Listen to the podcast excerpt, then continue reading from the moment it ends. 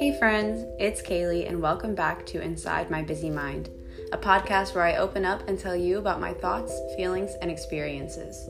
Before I jump into today's episode, please take a moment to listen to how I made this podcast.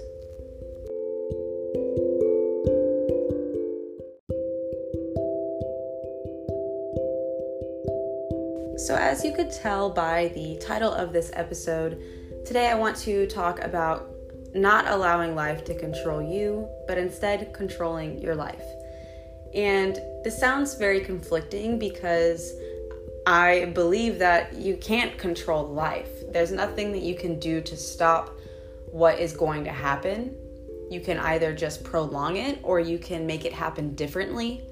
But I feel like most things are going to happen whether you want them to or not, or whether you try to stop them or not. Um, this only goes for certain things. Obviously, there are some things that we can physically control, but most of the time when life happens, it's just going to happen, whether you're ready for it or not. So, in those situations, what's important to understand is that even though you can't control what is happening, you can control the way you look at it. You can control your own perspective and your thoughts and feelings. And once you learn how to do that, once you learn how to control the way that you're looking at a situation, then you're essentially going to be able to control your life. Because in life, things just happen. They don't happen to you, they're not happening against you or for you. They're just happening. They're literally just taking place. There is no negative or positive in these situations. It's just something that happened, and you, as the, the person involved, you get to decide whether it was a positive or negative experience. Obviously, there are lots of things that you can't really look at in a positive way. However, you can look at them neutrally.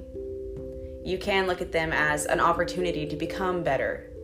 Right now, in this moment, if you're going through something that is hard to handle or that you just don't know if you're going to be able to come out of it as a better person, then you have to change that mindset and you have to realize that you are going to come out of the negative situation as a better person because you're going to be tougher, you're going to be stronger, you're going to be more experienced, and you're going to know more than you knew the first time around. So, I'm just going to use a quick personal example from my own life um, of how I looked at a situation in a different way and didn't allow it to stress me out or upset me, and I didn't allow it to control how I thought or how I felt. So, a few months back, we were having some car problems, and my boyfriend broke down about less than a mile away from the house.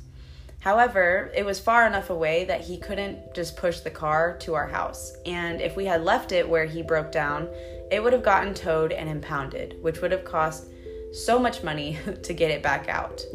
And I only had so much money to my name. He only had so much money to his name. We did not, it was a rough time for us. We were pretty broke, and it took all, every last penny that we had to get his car towed from where he broke down to our house. And even though it was less than a mile away, it took all of our money, which is crazy. Towing services are very extremely expensive, and I did not know that. So we had to use up every dime that we had. And that was all the money that we had saved. That was all the money that we had to use for the week. We were, it was during a time where we were already struggling. So, the way that I decided to look at the situation during, at the time that it was happening was I can either use every last dime that I have to get the car back to our house so that we will have a car and we will have a form of transportation and we will keep our jobs. Or I can save this money because I'm scared of what will happen not having any money and I can just let the car get impounded and we'll figure out a different way to go about it. I it's almost like there was no other option but that's just because of my perspective, the way that I looked at it. And I feel like deep in my heart and in my mind, I knew that the best thing to do was going to be to put myself in a tougher situation to make sure that we weren't in an even tougher situation in the future. So instead of being stressed and worried and upset about the fact that we had to use all the money that we had, I was relieved that we were able to get the car back to the house. I was relieved that we had enough money at the time to get the car back to our house because I would have been 10 times more stressed and more worried and anxious if we had lost the car.